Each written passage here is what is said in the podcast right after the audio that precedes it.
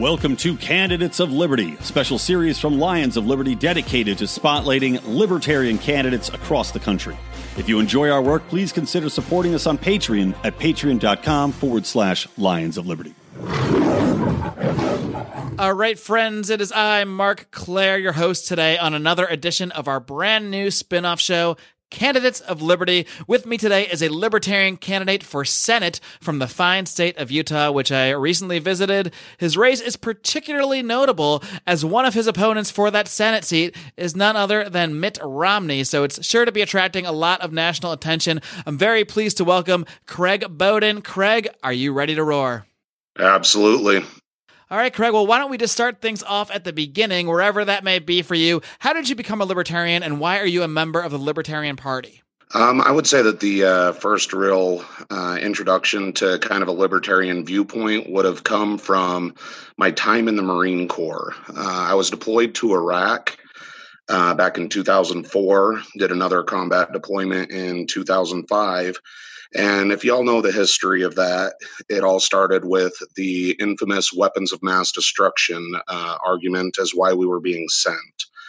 Well, after a couple of years of deploying and training to deploy, and having never found any of them other than what we supplied during the Iran Iraq war, uh, that just kind of started having me question if the government got something so big so wrong, what else are they doing wrong? And after a while, I was introduced to uh, Dr. Ron Paul and kind of mm-hmm. saw that he had this whole philosophy that I agreed with. Um, in, in, 2012, when he was not the presidential nominee and uh, was basically shut out as the most freedom loving candidate that was available. Um, I decided that I was going to leave the Republican Party permanently. And then I found out that there was this entire party that pretty much believed in the same things that Dr. Paul was talking about. And so naturally, I went and uh, checked them out and found out that there were some people that largely agreed with what I had to say and what I believed in.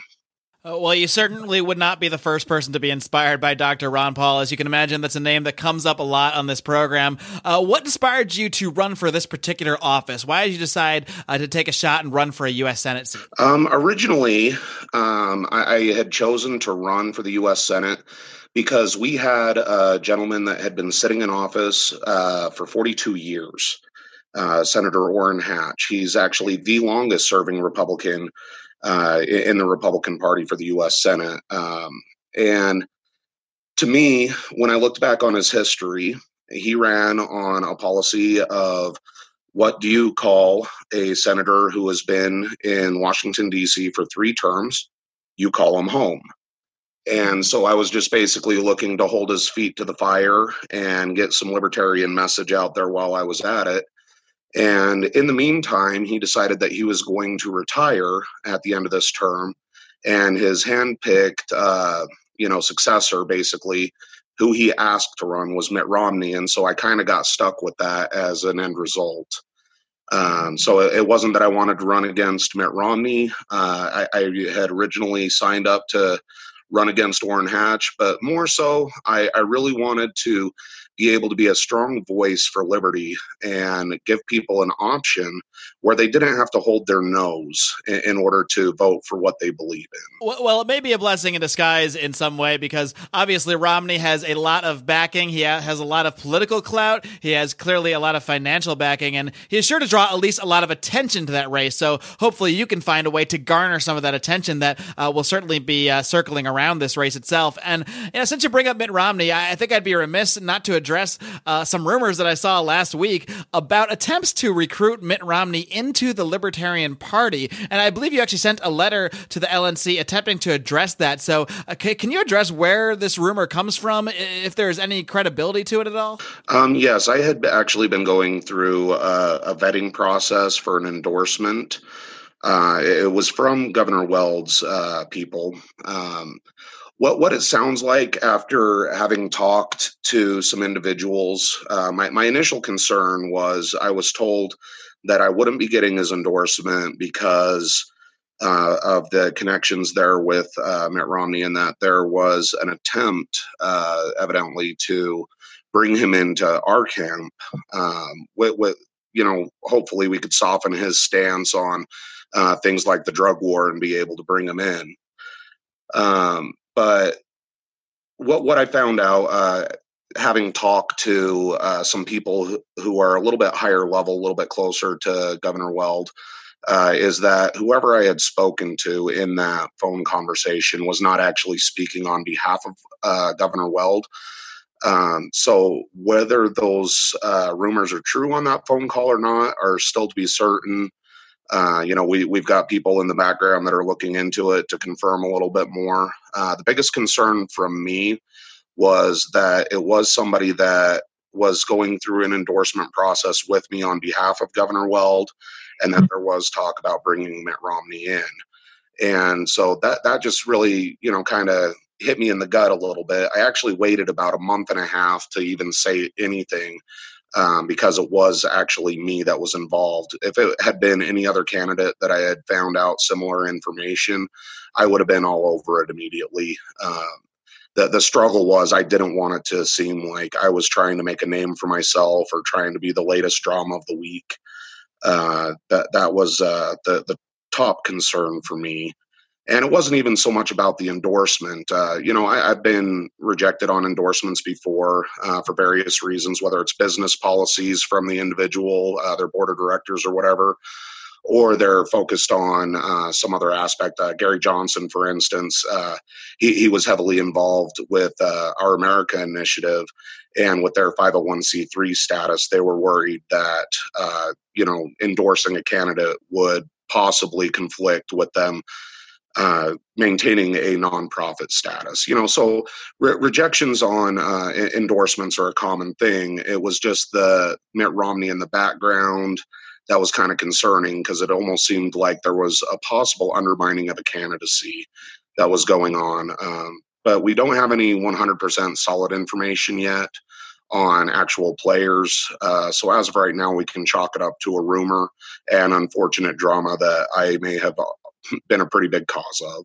Okay, so so we don't know that, that Governor Weld is actually attempting to bring Mitt Romney into the party, uh, but you you did not receive that endorsement. Is that, is that correct? Uh, as of right now, no. There there has not been an endorsement of my candidacy. I did, however, get to receive uh, some kind words basically uh, to try to hopefully push the needle into getting me into the debates here this October. Okay, so uh, e- either way, here uh, Mitt Romney is obviously going to going to be your biggest hurdle here in, in, getting headway. He has obviously a huge amount of support in that state, particularly with the LDS community. So, how do you plan on reaching out to potential Romney voters? Um, my my primary concern isn't uh, Romney voters, Wilson voters, Democrats, Republicans. Uh, my message has been Utah. Um, it, it, doesn't matter what letter is attached to the name or how you affiliate on your registration, uh, who, who, you even maybe voted for in the primary.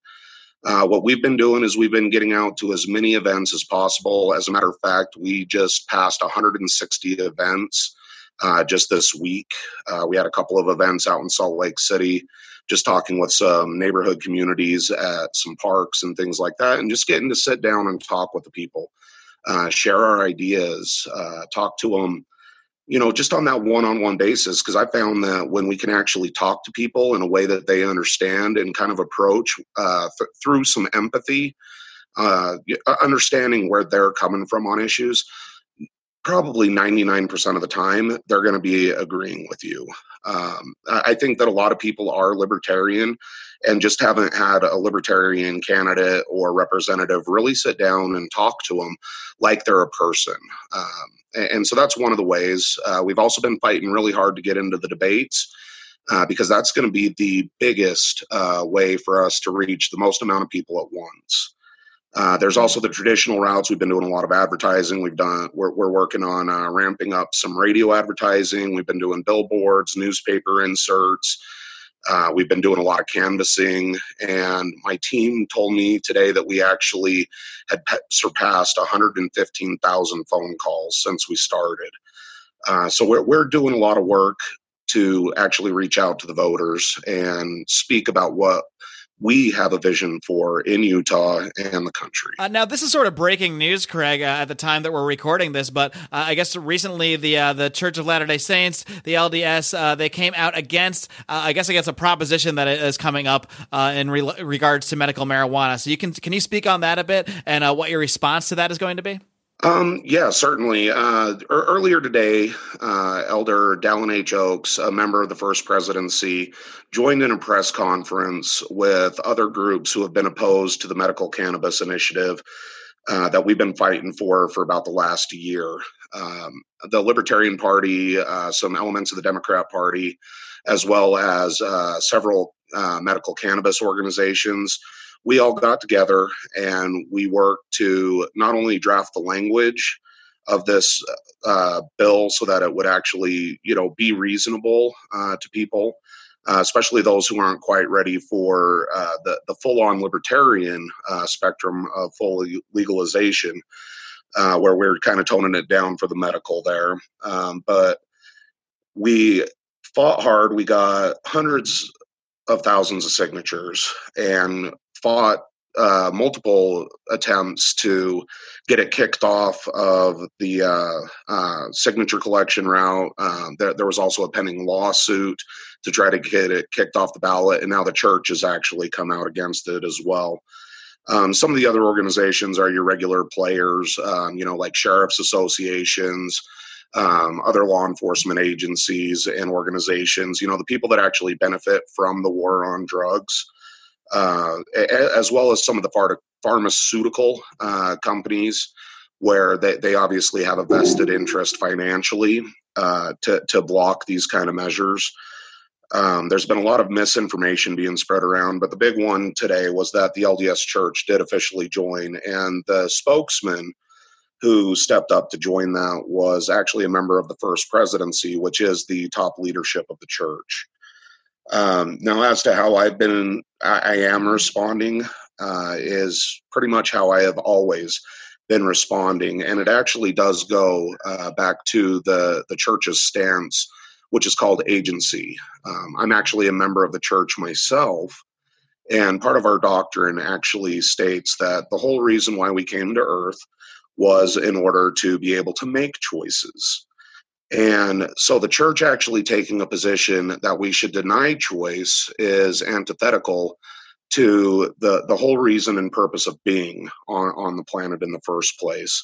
Um, so I am taking it from a slightly religious standpoint, um, but ultimately with a, a, separation of my personal religion. Um, I, I, can't enforce, you know, what I personally believe on another person. Um, you know, when you look at things what, what I choose to do, as long as I'm not harming somebody else, uh, you know that, that that kind of stuff shouldn't be a crime. And the same it goes for those who are seeking these medical treatments. Is it shouldn't be a crime for them to seek them, and so we're trying to give them that option uh, by voting it on the ballot because the legislature has failed to move it forward multiple times. And so my message is that I'm going to stand with the patients. I'm going to stand with the families that have to worry whether or not their loved one is going to go to jail or whether another family member is going to go to jail trying to get them those treatments. And if I can't stand with the patients, then I can't stand for anything. Well, I'm sure it's uh, somewhat of a difficult position for you to be in to uh, sort of have to go uh, choose, in, in a sense, choose between uh, the church that you're a member of and uh, your your principles and your philosophy. But it sounds like you're you're sticking to the principles and sticking to the positions uh, put forth by the Libertarian Party. So, so that's really good to see. Um, another question, Craig: If the unthinkable, as you might say, happened, and you were actually elected to the U.S. Senate, what would be one or maybe just a few of the first acts you would take as a U.S. senator, as a senator representing the Libertarian Party and the ideas of liberty? Well, one, one of the very first things that I'd like to do, and it kind of goes to a broader sense of taxation. Um, you know, a lot of people have heard the term taxation is theft uh, from a lot of libertarians. And one of the ways to demonstrate kind of that general principle is I'd actually like to go after something that Democrats and Republicans can agree on. And that is the overtime uh, additional taxation that is tacked on to people who you know work a few extra hours a week. Uh, essentially, you have about a 40% increase on your taxes if you choose to work past 40 hours. And to me, you know, obviously those aren't individuals who are, you know, running around in a Lamborghini or something like that, you know, which the Democrats decry, uh, you know, favoring the 1%, so to speak. And the Republicans, they love a good tax cut. And so we're not doing something that's going to affect the rich. We're not doing something that's going to uh, be, be against a Republican position. So it's a unifying one. But ultimately, what it breaks down to is we're able to now argue that uh, it, essentially it was wrong to do it on their additional labor. So why is it not wrong to tax their labor? Period. Um, so it kind of gets our foot in the door with that. Uh, that that's one of the first things that I'd like to do is uh, abolish that tax, um, just to kind of make a point and further our agenda.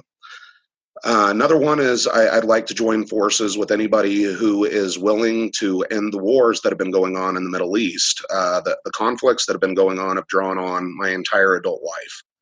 Uh, literally, I signed up for the Marines when I was 17 years old, and I was either in combat or training for combat for about the first close to a decade of my life. Uh, it was almost eight years that I served. And here I am, where I'm looking at kids that are in their senior years right now that are getting sent, uh, quite possibly off to combat as soon as they graduate high school to the very same conflicts and areas that I served in. Uh, you know, the the those who were born after September 11th, 2001, um, that they're seniors this year, and so we're talking about two full generations of people who will be fighting in the same war. And I just find that uh, horrendous. And so I will be looking to try to push that narrative to get our troops home, to bring, you know, those men and women who have been fighting hard uh, to, to be, be able to get some rest and hopefully uh, change some foreign policies so that we're not sticking our nose in everybody's business, uh, especially militarily. I mean, I'm all about free trade um, you know, diplomacy, things like that. But when it comes to using our military, it really needs to only be in defense. Uh, the last one that I'd really like to push is, uh, or at least start pushing on, is ending the war on drugs. Um, as a matter of fact, I, would say victimless crimes overall. Um, you know, obviously, nobody's going to disagree that a murderer or a rapist or somebody who you know steals from somebody's uh, house or car or whatever shouldn't have to face some sort of punishment but what we're talking about are people that are you know consuming a plant byproduct or even a chemical byproduct and as long as they aren't harming anybody else in that process there really isn't a victim present and since there's no victim present why are we throwing them away in jail and i would even say uh, the, the same thing about uh, you know, recently the Libertarian Party passed a new plank in the platform dealing with sex workers. And as long as both parties are consenting, I, I see absolutely no reason why either party should be placed in jail. Uh, and when we look at the overall benefits, I mean, it decreases human trafficking, it decreases violent crime. It actually, uh, when, it comes to the drug end, you see a drastic reduction in uh, overdose deaths, in addiction rates, etc., uh, because people aren't afraid to come forward. Uh, there's no risk of them going to jail if they try to seek help. And, and the same thing would be with the sex workers. If there was some guy who was beating on them and forcing them to work, or if there was human mm-hmm. trafficking involved, they have an avenue where they do not have to fear reporting issues to the police. And so th- those are probably my three top that I would really like to start getting to work on right away uh, from day one that I'd be sworn in. Well, I think those are all acts that uh, pretty much most libertarians could easily get on board with. Uh, that leads me to my final question. It's a little bit of our curveball. Is there any one libertarian position or viewpoint that you either disagree with, or maybe that you just don't know if you're fully on board with? Um, is there anything out there that you know you at least maybe sometimes gives you pause when talking about these ideas? Uh, not not so much that I disagree with them on a phil- philosophical level. Um, as a matter of fact, a lot of people have called me a philosophical anarchist, uh, just just because I believe that any avenue that you can go without the state is probably going to be the better option. uh, government has a lot of corruption, waste, fraud, etc. And so, kind of using the free market is typically the better option from my experience. Uh, where I divert a little bit, I would have to say my strongest diversion uh, from many people in the Libertarian Party uh, would be my stance on veterans. Uh, as of right now, uh, the, the, veterans who are serving, uh, they, they were promised in their contracts that if they were injured, if they were harmed, uh, if something bad happened to them while they were serving, that there would be uh, the availability for them to receive, you know, either financial help or maybe some educational help, things like that. And so I think that at least with the current uh, veterans, and so long as those contracts exist, we do need to continue to uphold promises that are made. Uh, to those individuals. And you know, sometimes I do get some flack uh, on that issue from some libertarians. Um, but I would say that that's probably my biggest diversion uh, is uh, just standing up and saying, you know, we do need to uphold uh, what we promised uh, to, to those veterans. All right, Craig. Well, it's been a pleasure talking to you and learning more about your campaign. Before I let you go, why don't you give everybody some more information about how they can reach out to your campaign, how they can volunteer, and maybe send you some of that money to help you run this thing? oh, sure. Uh, the the best way, if you want to sign up to volunteer, uh, and we definitely need people helping us with phones. We have 1.3 million names left to get through, so we could definitely use some help. Uh, just head to www.bowdenforsenate.com, and that is the number four, not the word. So bowdenforsenate.com. And you can also follow along on Facebook, just looking up for Craig Bowden, and on Twitter at Bowden for Senate. All right, Craig Bowden, it's been a pleasure speaking to you on Candidates of Liberty. Wish you the best of luck with your campaign. Thank you very much, Marc. Take care, Craig. All right, folks. I hope you enjoyed my conversation with Craig Bowden. Certainly one of the higher profile Senate races out there involving Mitt Romney. So we want libertarians to focus um, as much attention as they can on these big races like the one that Craig Bowden is running. And uh, this was recorded about a week and a half ago before it airs. So just an update as of now. Still no endorsement from Bill Weld for Craig Bowden. Just wanted to update you on that one. But if you guys enjoy the work we are doing here, especially the extra work we are putting in to bring you this show, this Candidates of Liberty little extra spinoff we're doing for a limited time, consider supporting us over on Patreon. You can find that over at patreon.com slash lions of liberty. And when you join our Patreon, not only do you get to have a nice warm feeling inside that you're helping us spread the ideas of liberty, helping us expand and grow this program, not only are you getting access to all sorts of extra bonus exclusive content, including tons of audio that we do. Uh, the Conspiracy Corner program. We do the Degenerate Gamblers show, which is really uh, probably our most fun show because it really is supposed to be about gambling, but it's really just about old stories of our college days. And uh, we really get a great response to that one. And uh, of course, we have the monthly League of Liberty podcast with my friends Roger Paxson of the Lava Flow podcast, Chris Spangle of We Are Libertarians, and Johnny Adams of Blast Off with Johnny Rocket and Raylene Lightheart. So we have so much great content. All that, including random bonus segments with guests, random drunken rants from Brian McWilliams. There is just endless, endless content you get for as little as $5 a month. Not only all of that, but you get to become a part of this community. You get access to uh, our Pride secret Facebook group, and you get to really be involved in the show. Of course, if you join at our $25 Mufasa level, you get to hop on a monthly conference call with us and quite literally uh, influence the direction of the show. So any level of support is greatly appreciated appreciated, but especially now that we are doing this extra, extra content in addition to our three show a week variety show, we certainly do appreciate any extra support we can get out there. So again, that's patreon.com slash lions of liberty. If you want to find the show notes for today's show featuring links to everything we discuss, you can head on over to lionsofliberty.com slash COL4. Get it? Candidates of Liberty.